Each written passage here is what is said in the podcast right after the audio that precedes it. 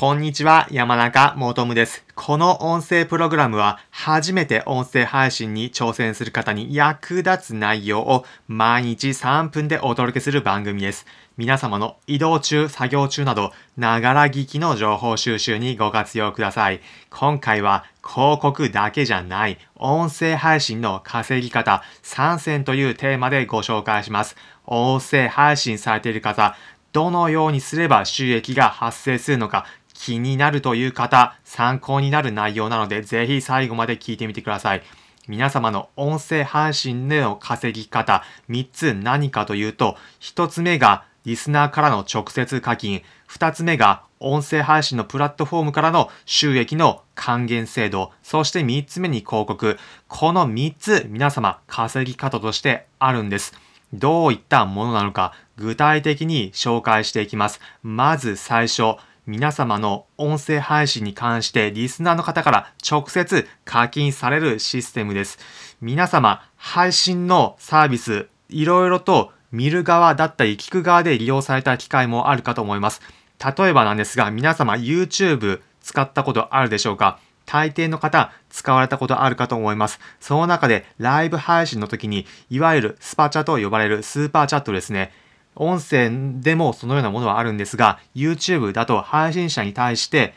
お金を投じてコメントをするということができるようになっています。いわゆる投げ銭のようなシステムです。配信しているライブ中にリスナー参加者の方がお金を投じていく。そして配信者の人に還元されるというようなシステムです。他にも音声コンテンツだと課金して聞くというようなシステムもあります。例えば、ボイシーであれば、プレミアムリスナー制度というのを設けています。月額500円だったり800円という金額を課金したユーザーのみが聞けるコンテンツを毎月配信しているというようなシステムがあります。他にも、音声配信にも様々なプラットフォームごとに、例えばヒマラヤにも同じようなシステムで、ユーザー課金した方が限定で聞けるコンテンツというのが準備されています。これがまず一つ目の直接ユーザー課金型の稼ぎ方です。二つ目の方法が、音声配信のプラットフォームが音声配信される皆様に配信の時間だったり回数によって課金したもののお金を還元するというようなサービスになっています。こちらについては、例えば音声配信サービスのスタンド FM でやられているものがあります。SSP と呼ばれるスタンド FM のシステムによって配信している配信者の皆様の再生数だったり再生の時間に合わせてプラットフォーム側から皆様聞いてくれた人が多く集まってくれてありがとう。この部分を還元しますというようにお金がもらえるというような仕組みになっています。こちら、ボイシーについても同じように配信される時間や回数によって配信者に還元されるお金が出てくるというのが2021年今年ですね、から始まるというニュースも取り上げられているものがありました。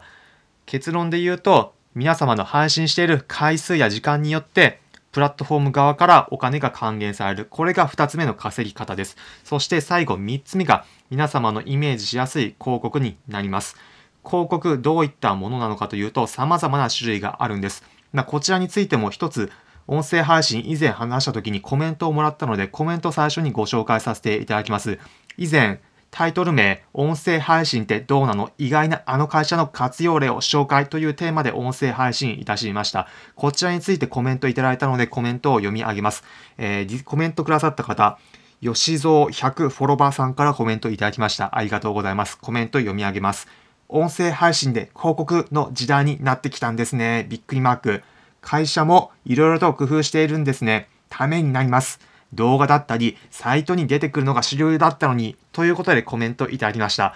コメントありがとうございます。音声配信も様々な広告の手段が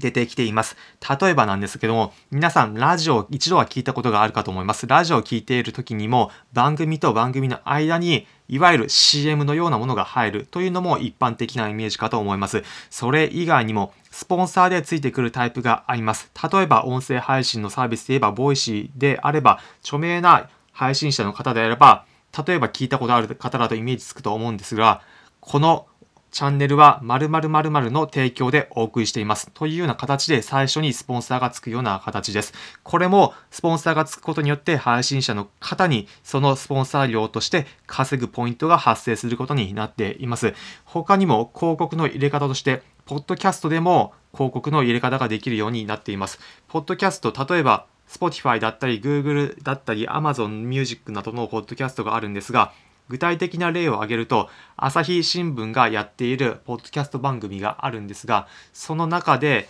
ある企業が途中配信している内容の間にスポンサー広告を入れるというような方式もやっています。このように広告も音声配信の中で様々な手法手法で入れることによって稼ぐポイントが発生しています。というのがこの3点目、音声配信の広告でした。ということで、音声配信様々な稼ぎ方があるんです。今回のまとめです。今回は音声配信者の皆様へ音声配信の具体的な稼ぎ方3つのパターンご紹介しました。1つ目が音声配信に対するリスナーからの直接課金です。投げ銭や限定プログラムなどです。2つ目が音声配信プラットフォームからの直接の還元です。配信の時間だったり回数によって皆様プラットフォームからお金が還元されます。そして3つ目が広告です。広告様々な手法があります。ということで、今回の内容、参考になったという方は、いいねの高評価、またこの音声プログラムのフォローのボタンもポチッとお願いいたします。この音声プログラムは初めて音声配信に挑戦する方に役立つ内容を毎日3分でお届けする番組です。皆様の移動中、作業中など、ながら聞きの情報収集にご活用ください。コメントもお待ちしております。今回の内容を聞いて、私もちなみにこの稼ぎ方で音声配信収益発生しましたなどあれば、ぜひコメントしてみてください。また、音声でもどんなもんだろうっていうふうにイメージしたものが具体的によく分かりましたというようなコメントでも結構です。コメントいただいたものは全て読ませていただき、また今回のように取り上げていて読ませていただきますので、ぜひお気軽にコメントいただければ幸いです。